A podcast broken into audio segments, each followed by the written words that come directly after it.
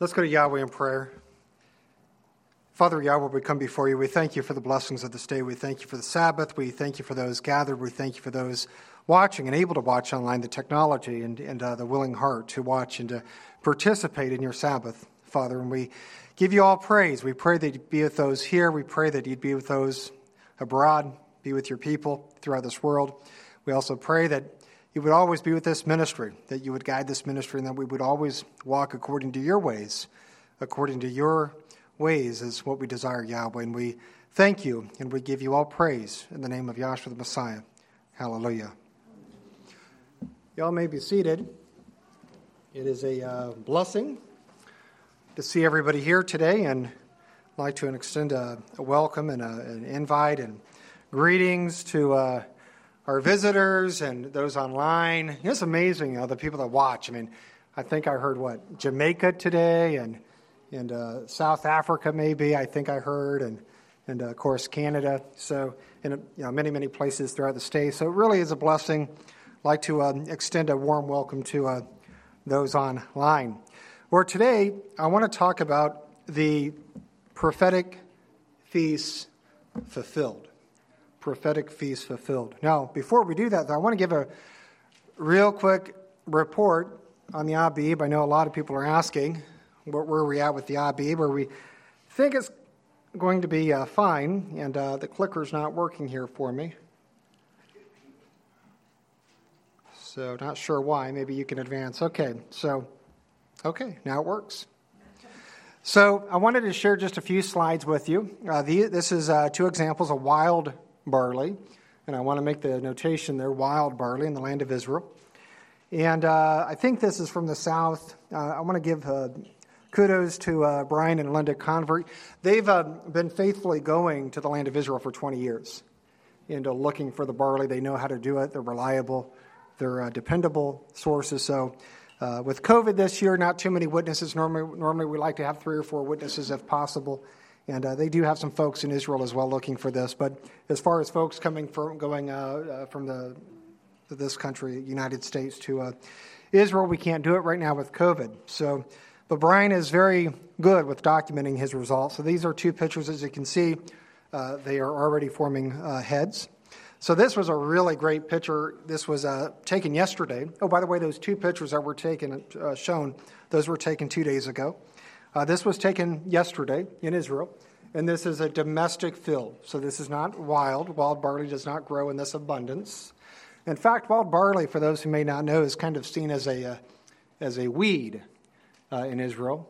Uh, the farmers like to eradicate it, and the, uh, the uh, goats, I guess, or the sheep, whatever, they like to, to, to mow it down. So it's kind of hard to find sometimes, but this, this is a domestic field and, of barley. And as you can see, is maturing very nicely. So, from all indication, the barley will be ready by the March new moon. So, here in just a, just a few weeks, uh, we should be calling Abib. Now, saying that, we will be monitoring the barley and we will be looking and making sure we will give a final uh, confirmation before the new moon. But from all indication, there should be no issues this year with the Abib barley. I want to also take a few minutes and explain why we use the Abib barley. We get that question. I'm not going to dwell on this today, but I do want to speak to it for just a few minutes. You know, the main reason we use Abib bar- or barleys is found within the name Abib. And, you know, that's the simplest way, really, of looking at this. And Abib, of course, for those who know, this is a name of the first month. And I want to share some definitions with you. So, uh, three slides here. One is uh, Strong's, and that's something we're all familiar with Strong's Concordance. So, Abib, it defines Abib in the following from an unused root, meaning to be tender, that uh, green, uh, that is a young ear of grain. So, here we see how Strong's defines Abib. It's a young ear of grain. Now, Brown Driver Briggs, Hebrew Lexicon, it says month of ear forming of green of crop, the growing green Abib, the month of the Exodus and the Passover. So, again, greening of crop, and we know the crop is barley. So, the theological word book of the Old Testament, this really is probably the best definition I feel that I've seen through scholarship. It says barley that is already ripe, but still soft, the grains of which are eaten either rubbed or roasted. And that's a very important definition because it's very specific as to what Abib is. And basically, this is referring to what's called the soft dough stage of the barley, where you can roast it and then produce flour. So that's the soft dough stage. So barley must be in the soft dough stage to be considered Abib barley, if you will. So the Wilson's Old Testament word studies, it defines the name of the month, Abib as the name of the month, so called because corn Corn, as we think of it, does not exist in the Middle East. It may now, but it was not native to the Middle East. Grain is, barley is, oats, um, other grains. So I inserted grain there because corn is an Old English word for grain. Was then forming in the ear a few weeks before the harvest, falling somewhere about March or April. Afterwards called Nisan, the first month of the Hebrew year. Now, this is the last source I want to look at, and this is really stating how scholarship believes the year was determined. So this is from the International Standard Bible Encyclopedia. It says Abib is not properly name of the month, but part of a descriptive phrase, the young the month of young years of grain. And that's kind of an important point. It's a nuance, if you will. Technically speaking, it's probably more of a descriptive term, not the name of the month, but the Bible does say the month of Abib, so it also refers to that as that month, as that name.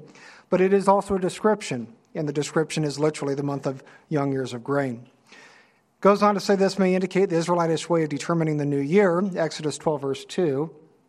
The year began, beginning with the new moon nearest or next preceding this stage of the growth of the barley. And we go with the new moon or with the barley prior to the new moon because that's the chronological order we find within the book of Exodus. So here we find a few definitions for the term Abib. And within all of these definitions, we find one consistent item, and that is grain, young years of grain. And specifically, we know based on the timing of the Passover that the grain would be barley. Nobody argues with that. Everybody understands that the grain during this time is barley. It's not wheat, it's not oats, it's barley. So that's the reason we use barley to determine the beginning of the year. Now, some may ask, or what about the equinox?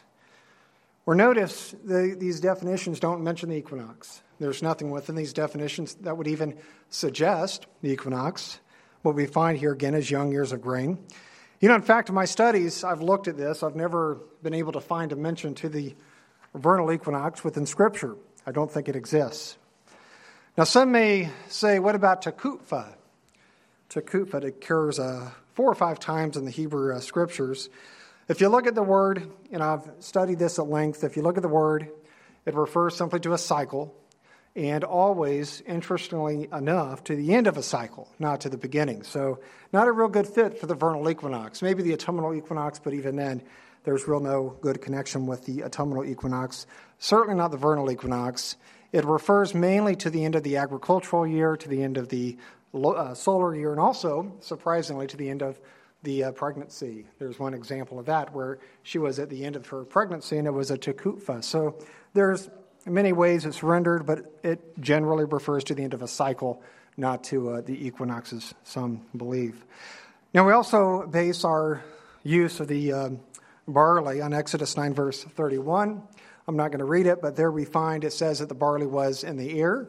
In the Hebrew, the word ear is abib. So we find just prior to the new moon crescent, which we find in Exodus 12, verse 2, Exodus 9, verse 31 states that the barley was in Abib.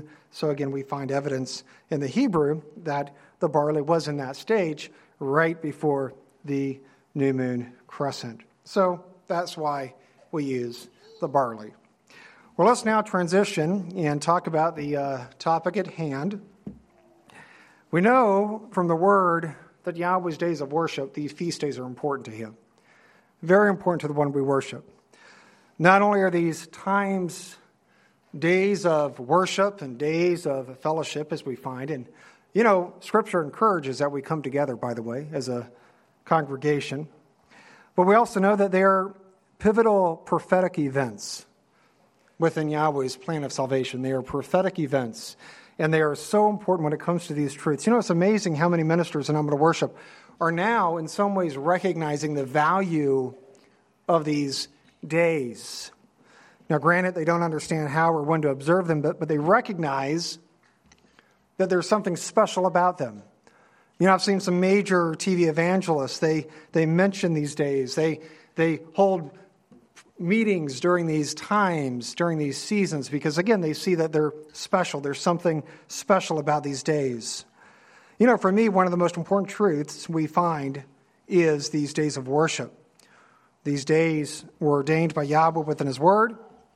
And again, they offer incredible insight into His truth, into His plan of salvation for mankind. You know, for those who ignore these days are missing these uh, deeper meanings, these insights that we find within these truths. You see, when we follow Yahweh's commandments, we are not only obeying Him, but we are learning lessons. And that's one reason why it's so important that we do them. You know, some people, they like to read about them or like to think about them. No, as, as believers, we must do them. We must apply them if we will understand them. You know, knowing this, why, just for a moment, for a few minutes, I want to ask why do so many believers choose to ignore these days?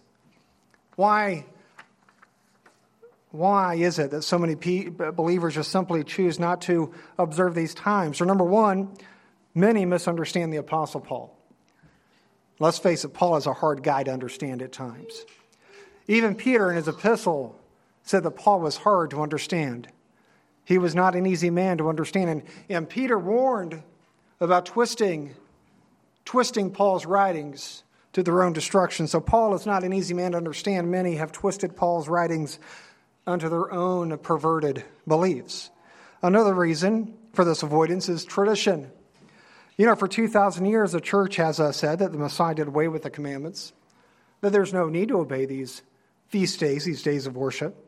You know, as a person, tradition is a very powerful thing. It's a very powerful thing. And believe me when I say all of us have tradition. None of us are immune to tr- tradition. None of us are immune personal bias. Now, it's important to realize, though, that not all tradition is bad. Sometimes in these circles, you know, we'll say, or tradition, and we'll uh, automatically assume that tradition is bad, or tradition is not always bad. You know, tradition gives meaning and purpose to life. Fiddler, Fiddler on the Roof talks about tradition. Tradition is important. But as believers, we need to realize that if there's traditions that oppose the word of our Father in heaven, that we're to put those aside. And that would be things like Sunday worship and, and Xmas and, and Halloween and some of this theology that is based on tradition, like the Trinity and other items that certainly is not grounded within the Word. Well, let's now talk about the prophetic nature of Yahweh's feast days. Where in the Word do we find that these days are prophetic? Where, do, where can we go to kind of pinpoint that there's something something important about these days from a prophetic standpoint. Or, you know, the, the passage I go to is Colossians 2. Colossians 2 16 through 17. It says, Let no man therefore judge in meat or in drink or in respect of a holy day or of the new moon. And just for a moment, I want to pause here, recognize that the new moon is mentioned. The new moon is mentioned. The new moon is an important day. You know, we're trying here to get better at the observance of the new moon. So I just want to point that out or of the Sabbath days. It says, which are a shadow of things to come, but the body of Messiah. You notice that Paul says here that these uh, days, these holy days, are a shadow of things to come, or a shadow of things to come. You know, this is another way of saying that these days are prophetic. Not only, again, are these days of worship, days of fellowship, days of convocation, but they also reveal our Father's plan of salvation for mankind. They reveal these deeper truths. You know, what's really sad is that many people miss this significance. They are blinded again by 2,000 years of tradition, 2,000 years of bias, if you will, in some ways. But you know, it's time that we wake up, we all wake up and realize the importance of these days because they are that important. They are essential and critical that we understand. You know, with that, I want to begin with our first day of worship, if you will, and that is a Passover. We see an example of the Passover in Leviticus 23. Leviticus 23, verse 5 says this In the 14th day of the first month at even is Yahweh's Passover. Now we find here that this day is observed when? It says on the 14th day of the first month at even. Now, what is the meaning of the word even? What is the meaning of the word even? Or evening comes from the word Arab in Hebrew, and it means dusk or uh, sundown. Now, very specifically, it actually comes from a phrase, Ben ha arborim, and it refers to between the two evenings. And it actually refers to uh, the time when the, uh, between, um, when the sun begins to go down, dusk to complete darkness. So that is technically the um, meaning or when we observe the Passover.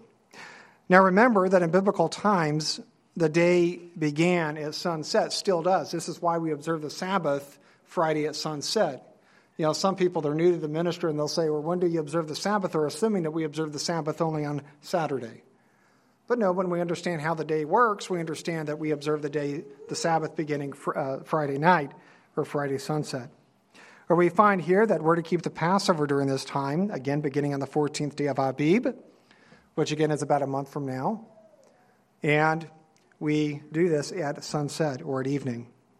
Now, we also know the name of the first month is Abib. We've talked a lot about this. I'm not going to dwell much more on this, but it means young ears of grain, as we've uh, seen. Now, what else do we know about the Passover? What else do we know about the Passover in the Old Testament? Well, we know that on this night, the death angel went through the land of Egypt and killed those who had not applied the blood.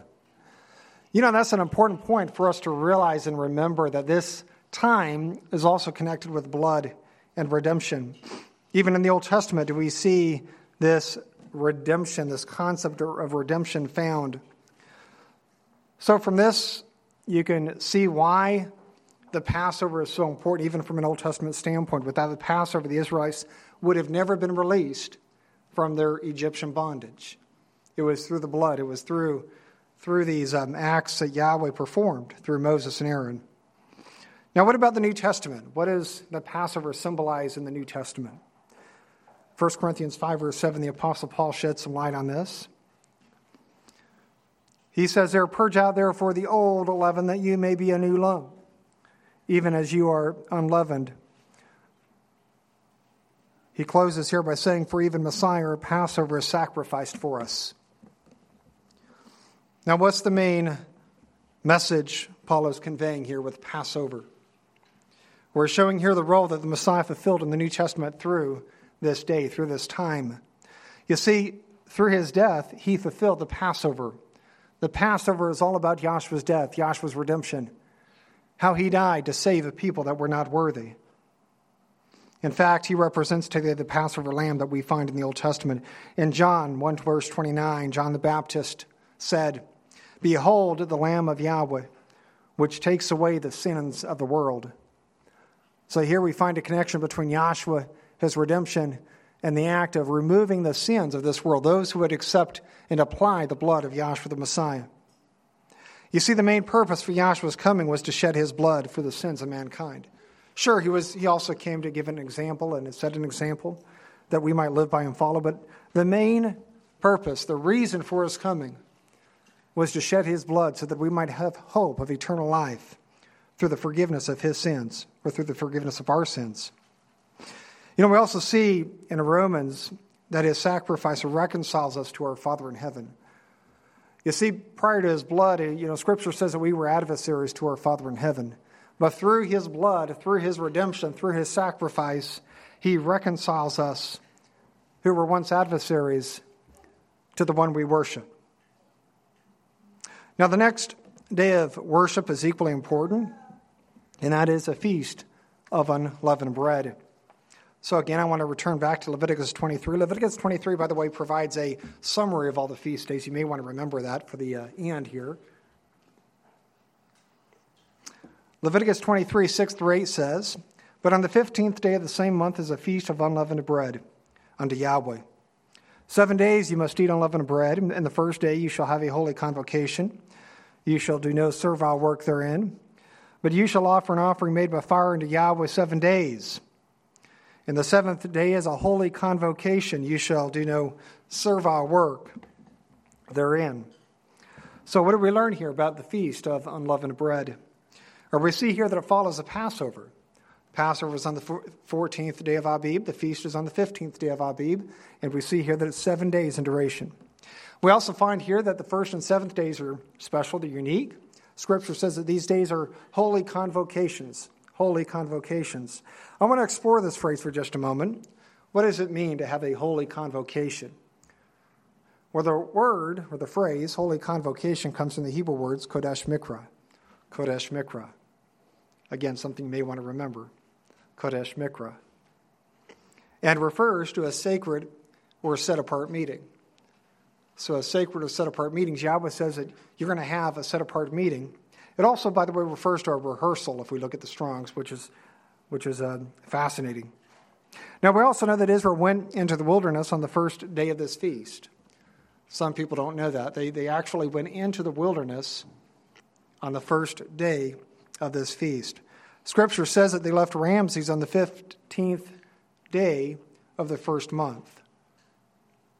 So while they won their freedom on the night of the Passover, Lucifer at that point, with the death of the firstborn, said, Go. But it was still the 14th day of Abib. But they physically left Goshen. They physically left where they were with the Egyptians on the 15th day of the first month. Now, we're also commanded during this time to abstain from leavening or yeast. Why is it? Why is that? Why do we need to abstain from leavening during this time? Well, number one, the Israelites left Egypt in haste, it says, and were unable to leaven their doughs, so they were unleavened. And we're to follow in this practice. Now, another reason is what leavening represents or symbolizes. Now, this is not true in all cases. Some people, they have this, this um, thought that leavening always represents sin. Or that's not true. Leavening doesn't always represent sin, but it often represents sin. You know, as we see in the Word in the New Testament, leavening is compared to malice, false beliefs, corruption, and wickedness. So many different forms of sin or iniquity. Understand that when Israel left Egypt, they were leaving the sins of Egypt behind. And that's another lesson of this feast. That during this week that we're to leave the sins of this world behind. This was symbolized by not allowing their bread to leaven. Now, as we also know, this feast has a connection to the agriculture, as do many of the others. Actually, the three are unleavened bread, Pentecost, and the Feast of Tabernacles. Those are the three agricultural feasts, if you will, that the heartbeat of Yahweh's sacred year. You know, for Israel of old, this time commemorated the barley harvest. We've talked quite a bit about barley today. And that's why it's critical that we have the barley, by the way. If you have no barley, you can't do the offering. And if you can't do the offering, well, you can't have the feast. You got to have the barley. It's not complicated. You got to have the barley. We can read about this in Leviticus 23, verse 10 through 11. It says, Speak unto the children of Israel, and saying to them, When you come into the land which I give you, and you shall reap the harvest thereof, then you shall bring a sheaf of the first fruits of the harvest unto the priest, and he shall wave the sheaf before Yahweh to be accepted for you on the morrow after the Sabbath. Now, the morrow after the Sabbath, again, there's, there's some debate with this, but the morrow that after the Sabbath simply means the day after the Sabbath. So, what is the day after the Sabbath? The day after the Sabbath is Sunday. That's all it's saying is Sunday. They're to wave this on Sunday. And the priests shall wave it, it says. So we see here that Israel was commanded to bring the first fruits of the barley harvest. Some even say the first of the first fruits. This was the very first of the first fruits that they would bring because they were not able they were not able to harvest until this was done, and that's an important point to, to remember. This was again done during the Feast of Unleavened Bread. And again, that's why it's so important that we make sure that there's ample, which, by the way, doesn't require much. If you look at the measurements, it's about two quarts of barley is what the wave sheaf offered or required. It's not a whole lot of barley, but it did require sufficient Abib barley at minimum in the soft dough stage. You'd ha- you had to have that amount of barley by the wave sheaf. Now, again, it's important that Israel could not harvest the barley prior to the offering of the wave sheaf. You know, as a side note, this is why the month of Abib is so important. This is why barley is so important this month. If you begin the month too early, you will have no Abib barley to offer. If you begin the month too late, you jeopardize your crop. You really do. So I'll just share this real quick. Years ago, I heard a man who has been pretty faithful. He's gone to Israel multiple times. He had a, a webinar conference and he was talking about this, and he said, If you leave barley out once it's mature, it begins to deplete of nutrients and is susceptible to the environment. And he gave an example, something like this. He says, Imagine that you get a real hard rain, and then after that, you get a real hot day. What happens, and then after that, you get wind. Or what happens in that case is, is this uh, head soaks in this rain, and then the heat will sh- uh, sh- uh, shrivel that, uh, that, that kernel, and it will fall off, and that protects the head, that grain. And if you get wind, it will knock the grain off, and you will have no harvest.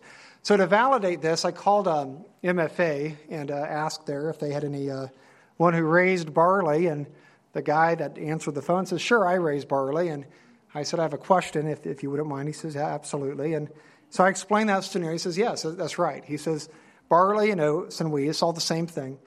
And he says it's one of those crops. As soon as it's mature, you remove it. You, you harvest that crop. You don't wait because if you wait, you're going to lose it. But for Israel of old, they were in a quandary because if, if they, had to offer this offering prior to the harvest, so they had to make sure that they had the first the first fruits, because if they had late barley, or they would have, would have lost much of their crop. So again, it's susceptible to the environment, and this is why it's important that we understand it's the first of the first fruits. It's not the late crop, as some believe or some believe you can do. It doesn't work agric- agriculturally. Now, the wave sheaf is also important from a prophetic standpoint. There's a reason why I'm kind of dwelling on the wave sheaf. It's also important prophetically. In 1 Corinthians 15, verse 20, Paul speaks about this and shows a connection between it and Yahshua's resurrection. 1 Corinthians 15, 20 through 23 says, But now is Messiah risen from the dead and become the first fruits of them that slept. For since by man came death, by man came also the resurrection of the dead. For as, at, as in Adam all die, so as in Messiah shall all be made alive, but every man in his own order. Messiah the first fruits, afterward they that are Messiahs at his coming. So we find here that the Messiah represents what? The Messiah represents the first fruits. The Messiah represents the wave sheaf. This is why it's so critical. This is why it's so important. This is why it's so vital that we understand the wave sheaf. You see, Yahshua was the first to be resurrected to eternal life. I mean, there were others to be resurrected, we know. We see within the word that some were resurrected, but they died again. Yahshua was the only one to be resurrected to eternal life, and that's an important point to realize. So, through his resurrection, the Messiah fulfilled the first fruits, or the Omer offering. You know, we see a connection here between the Old Testament wave sheaf then and the resurrection of Yahshua the Messiah. So Yahshua fulfilled the wave sheaf. How? Through his resurrection. And keep in mind that our resurrection is predicated upon his resurrection. If he was never resurrected, we today have no hope of the resurrection. Romans 6 talks about that. Romans 6 talks about how, how we will be resurrected in his likeness or the likeness of his resurrection. Our resurrection is predicated upon his resurrection. You know, this concept of the Old Testament being dead could not be further from the truth. Something many don't realize is that Yahshua and the apostles, they had no New Testament. They had no New Testament. It was only the Old. Now, sure, there were some epistles circulating early on. I think Paul's epistles were circulating to different assemblies. But the concept of a New Testament did not exist, not until 325, 300 years after the Messiah. And that's just kind of an important point to realize and, and again to remember. Now, what else do we learn here from Paul?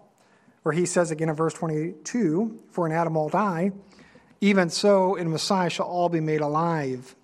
You know, only through Yahshua the Messiah do we find everlasting life. And this feast of unleavened bread depicts and symbolizes this resurrection, symbolizes this hope, symbolizes the opportunity we have through the blood of our Savior. In fact, we find here that those Messiah will be resurrected, it says, at his coming. And that's another truth to kind of understand that the first resurrection is connected to Yahshua's second coming. They, are, they should be viewed together. Yahshua is going to resurrect the first fruits of, of those who followed him at his coming. So we have the first resurrection along with the second coming of our Savior. And after this, we know that Yahshua will then establish the millennium, will establish his kingdom here on earth with the saints, with those who are found worthy. Understand that this is all foreshadowed, this is all depicted prophetically through the feast of unleavened bread. Without this feast, we do not understand these truths the, the first fruits and the symbolism to the Messiah, and the fact that as it represented the barley harvest, the first of the first fruits, that Yahshua represents the first of those who will be resurrected. It's such an important point, such a crucial truth to realize. Now, the last feast I want to cover today is the Feast of Weeks or Pentecost. This also is important. You know, it's, it's really hard to say any of them are more important than the others. They're all crucial because they all build upon his plan. Again, Passover, what, do, what does Passover symbolize? It represents his death, Yahshua's death, right? Which is our redemption, our atonement, our sacrifice. And then the Feast of Unleavened Bread, it represents his resurrection. Where if he was never resurrected, we would have no Savior. So if he died but never resurrected, his death would have really not given a whole lot. But we have to have both. They build. And this third one does the same, it builds. So, what do we know about this next feast? Feast Weeks, Pentecost, also known as Shavuot. I'll explain that later. We see an example of this in Leviticus 23 again, a summary of all of his days of worship. Leviticus 23, 15 through 16, and then part of 21, it says, And ye shall count unto you from the morrow after the Sabbath, from the day that you brought the sheaf of the wave offering. So again, we're still talking about the wave offering. This is how we determine Pentecost. Seven Sabbaths shall be complete. Sabbaths, Shabbat. Seven Shabbats shall be complete. Seven Sabbaths shall be complete. Even unto the morrow after the seventh Sabbath shall you number 50 days. So you got seven weeks, right? Seven times seven, for those who know multiplication, that is what? 49. And then we add a, another day to it, and what do we have? We have 50. 50. 50, by the way, is the meaning of Pentecost. It's Greek. It means 50. That's where you get Pentecost, Feast, Feast of Weeks, and then we have Shavuot, which in Hebrew literally means weeks. So all the names with this day is connected with how this day is determined and counted. Feast of Weeks is obviously in reference to the weeks it's counted. Shavuot is weeks, again, the reference to how it's counted. And Pentecost is 50, referring the total duration of this time. So again, to finish this up here, it says, Even unto the morrow after the seventh Sabbath shall you number 50 days, and you shall offer a meat offering, a grain offering unto Yahweh. And by the way, what's the only the only um, non-animal sacrifice? It's the meat offering. Doesn't make a lot of sense, does it? But that's true. That's true. It's also called the grain offering, which makes a little bit more sense, or the cereal offerings. I've seen that as well. The meat offering. It's not meat, it's grain. New meat offering unto Yahweh, and you shall proclaim of the self same day that it may be a holy convocation unto you. So we see here to determine this feast, Israel had to count seven, it says complete weeks. And again, the Hebrew there for weeks is Shabbat, or, so it refers to the Sabbath, seven complete Sabbaths. And then they were to add a, one more day, and that one more day would equate to 50 days, and that was the count of Pentecost. And that would always then land on a Sunday, 50 days from the time of the wave sheaf. So this count began when the wave sheaf was offered during the feast of unleavened bread, which was again on the morrow after the Sabbath, or when? Sunday. The morrow after the Sabbath or Sunday. You know, this is also, again, where the Jews received Shavuot, means weeks, one more time. Now, we also see here that this day, uh, like the uh, feast before it, is a holy convocation. A holy convocation. What's the Hebrew for holy convocation? Kodesh Mikra. You're going to do very, very well on this quiz at the end. Kodesh Mikra. And it means, again, a sacred, a sacred coming together, sacred meeting, set apart gathering.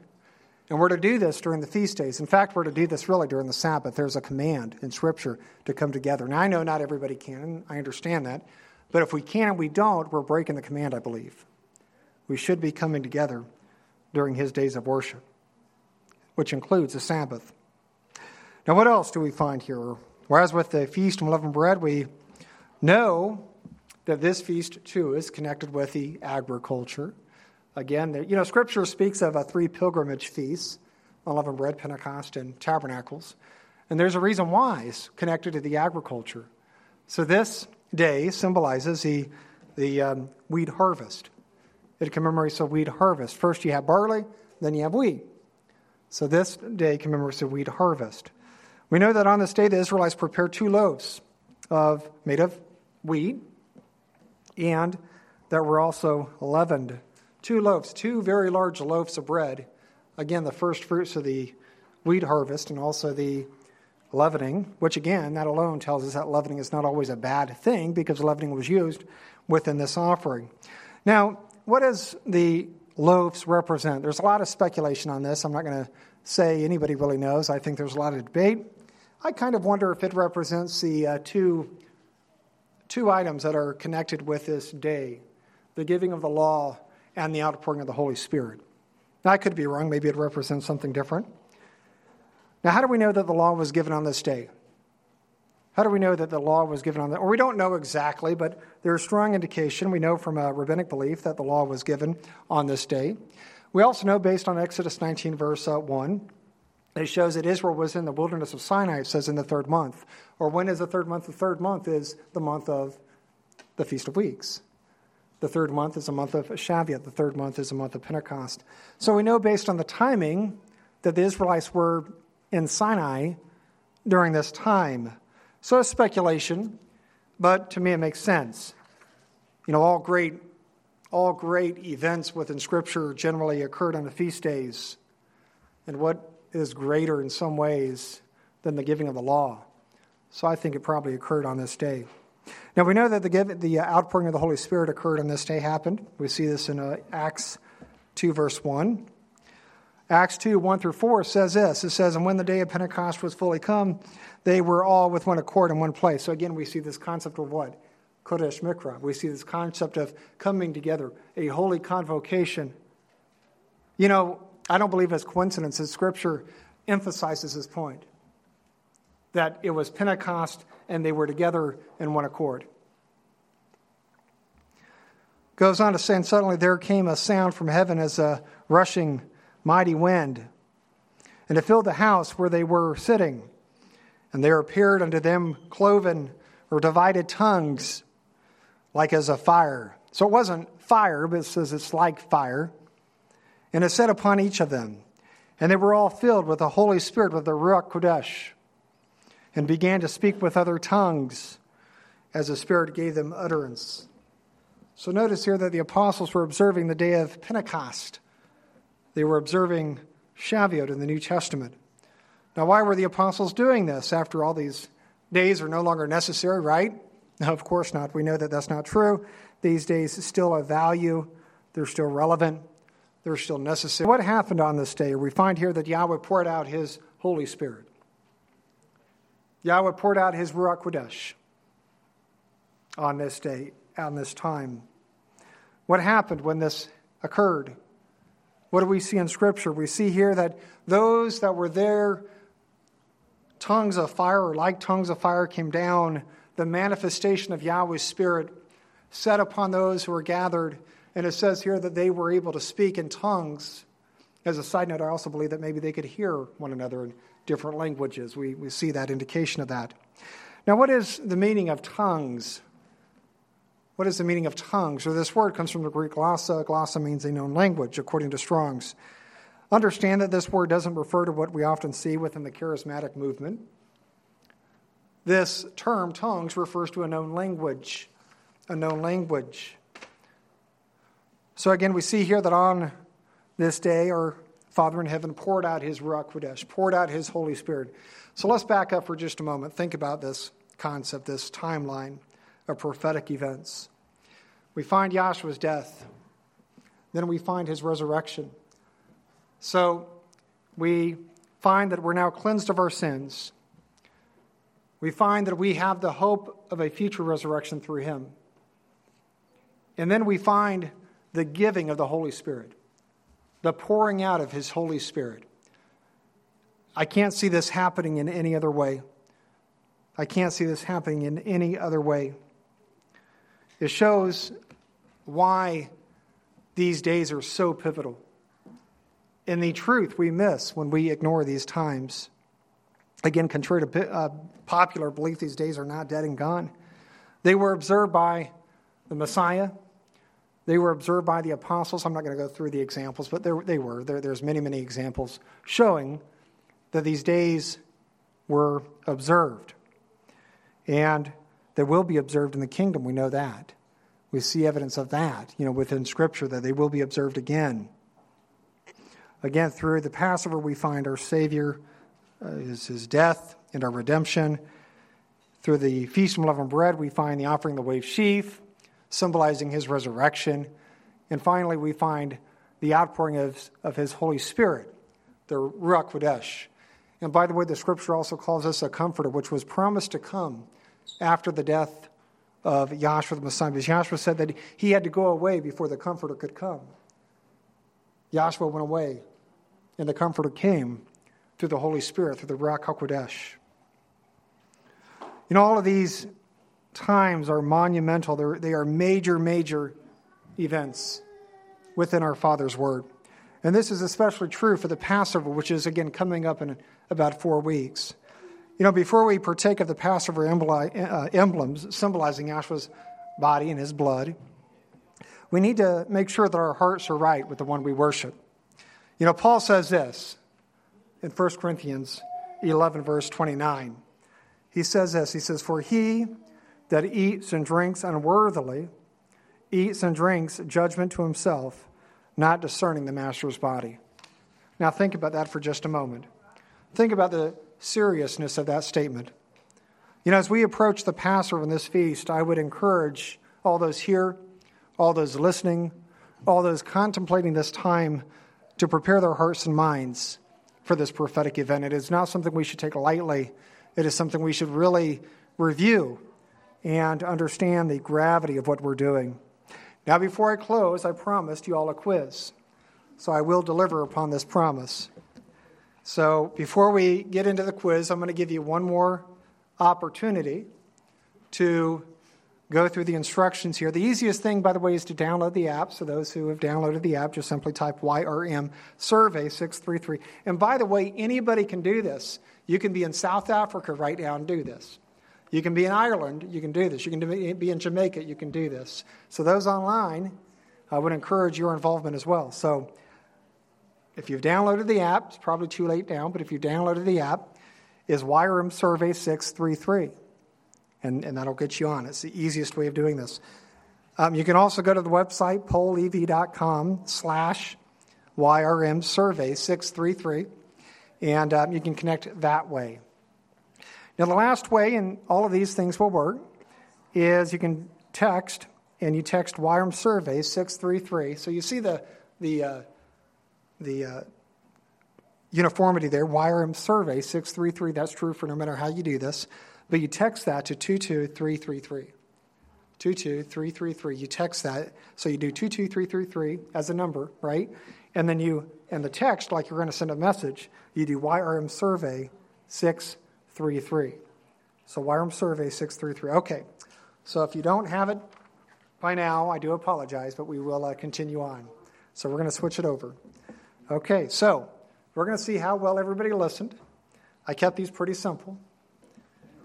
I think, I believe. You know, I've said that before in the past, and, and um, others have said, no, that was not real simple. But I think this one will be pretty simple. I, I think everybody's going to get 100% with each one of these. That's what I'm counting on anyway. So let's see if we can do it. It's been a while. Oh, we got it. You know, we have to. Uh, so don't do it until I say go. So why don't, why don't we why don't we clear the responses? I'm glad to see the involvement. Uh, actually, we were supposed to do this for Jose. That's fine. So we're going to do this now. So, how many years? So, how many years have you observed the Sabbath? Well, this is, a, this is just a give me. This, this is even graded. There's no one right answer here. So, how many years? I thought it would be kind of fun to see how many years everyone's been a Sabbath keeper. I know we have more than 51 years, I think, in the room. Maybe they can't figure it out. Who knows? I have one. She, she's already come, come forward. So we do have one 51 years. She just can't figure out the app. So that's fine. So let's see here 46%, 1 to 10 years. That's, that's actually higher than what I thought. I thought we'd have more higher numbers. So 11 to 20 years is uh, 26%, 21 to 30 years. Boy, I tell you, you guys are a small category there. 4%, 31 to 40 years, 8%, 41 to 50 years, 10%. I'd be in the 41 to 50 years, by the way. I've been doing this as a kid, 41 to 50 years. So um, I'm part of that 11% there. Okay. Oh, I'm not sure what F stands for. I've never seen that. But we do have somebody here that's had 50 years, over 50, eh, 51 years. Okay. This is kind of fun. Let's move on. Ready? Okay, Abib refers to what? And I think you have to show the answers on this, Lucas. Okay, the equinox, young ears of barley, specific constellations, the changing of the seasons.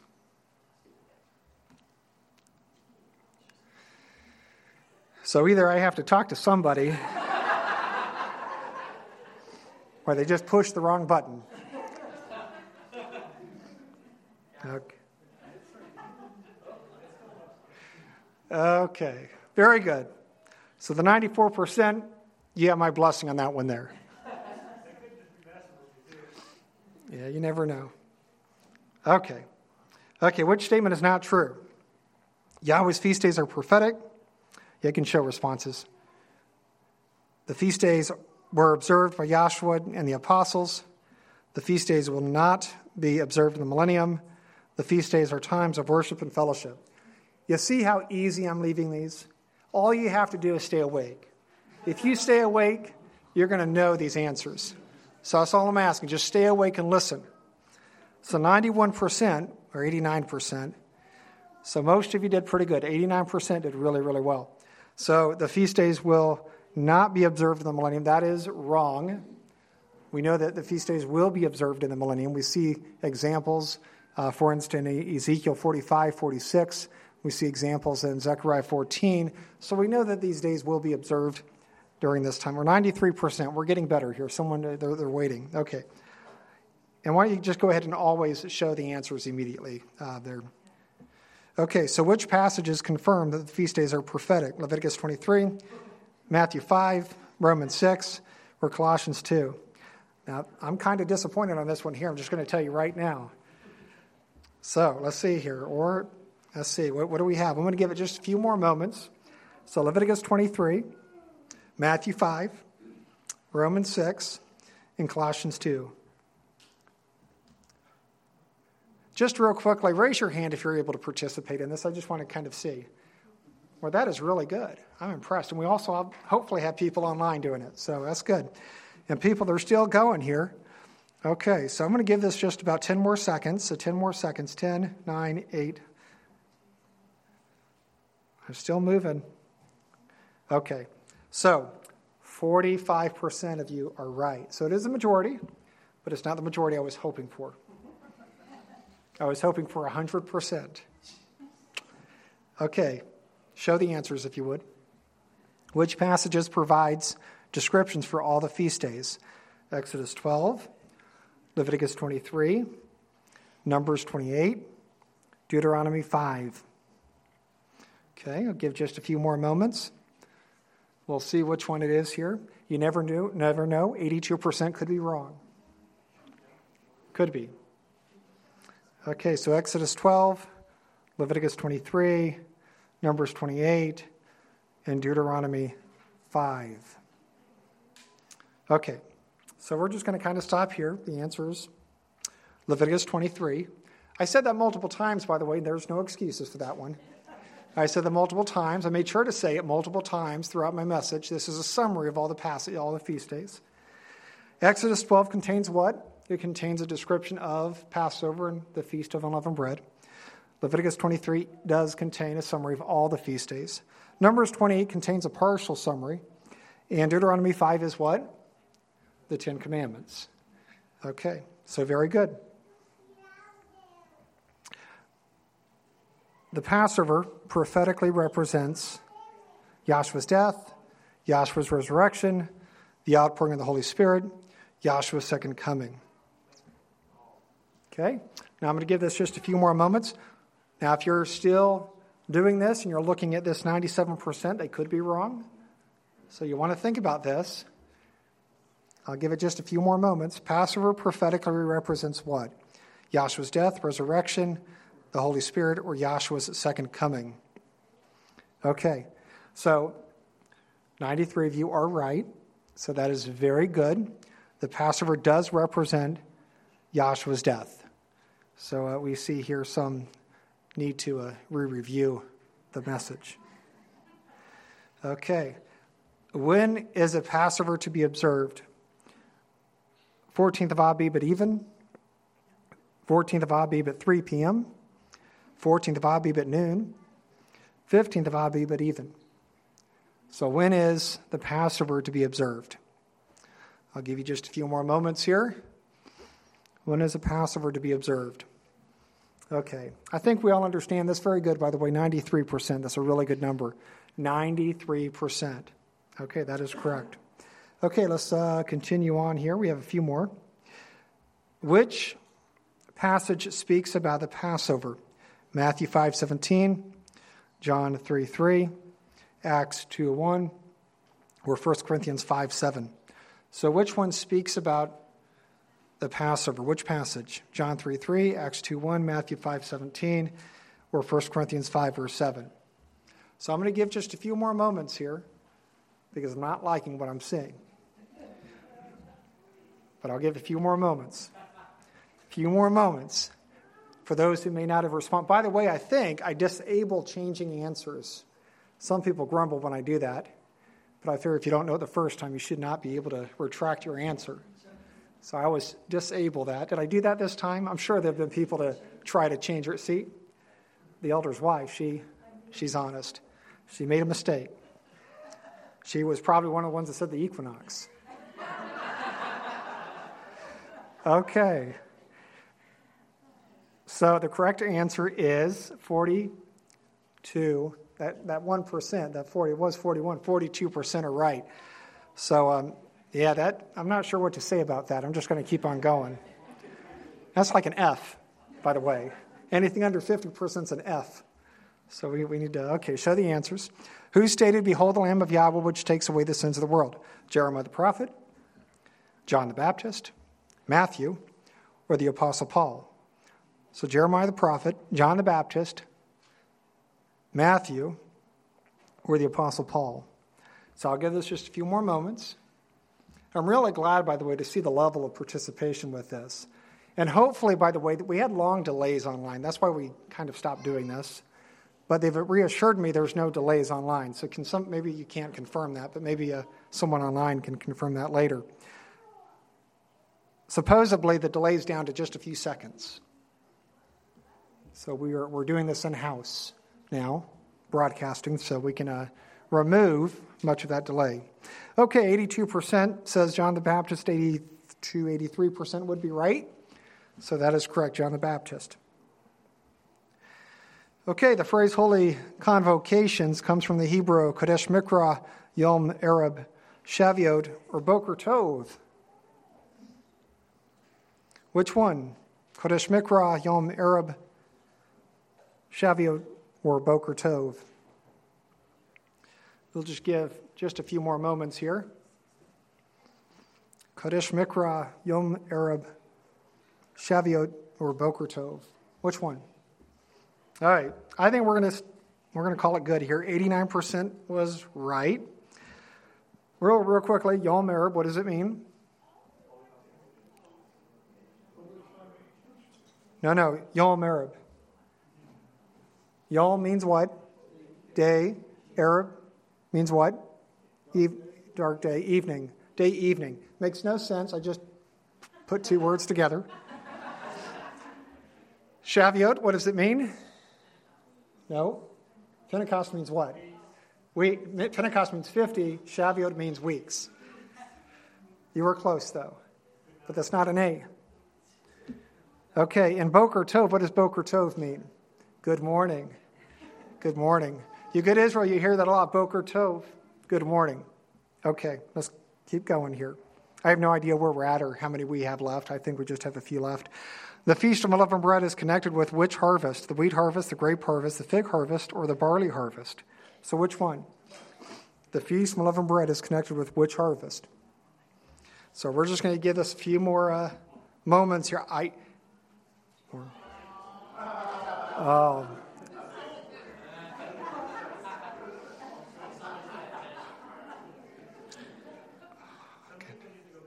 You know, I was really hoping I was going to get 100% on this one. This was the one I was depending upon. So the fig harvest, I think this is during a unleavened or a tabernacles, I believe. I think it's a fall crop. Wheat harvest is, or I won't. The barley harvest is right. Ninety-five percent got that one right. So that's good job. Okay, the feast of unleavened bread prophetically represents Yahshua's sacrifice, his resurrection, second coming, or his reign in the millennium. Which one? Feast of unleavened bread prophetically represents Yahshua's sacrifice, his resurrection, his second coming, or his reign during the millennium. Which one? Okay, give it just a few more seconds here. You know, if I say anything at all, give any indication, then everyone who hasn't voted, they're going to just jump on that indicate. I'm not going to give any hints. Okay? 68%, 70%, whatever, are right. So it represents his resurrection. Represents his resurrection. Okay, moving on. The barley harvest could not begin until the wave sheaf was offered, true or false? The barley harvest could not begin until the wave sheaf was offered, true or false? Now, I kind of emphasize this point again during the message. Yeah, should be 100%.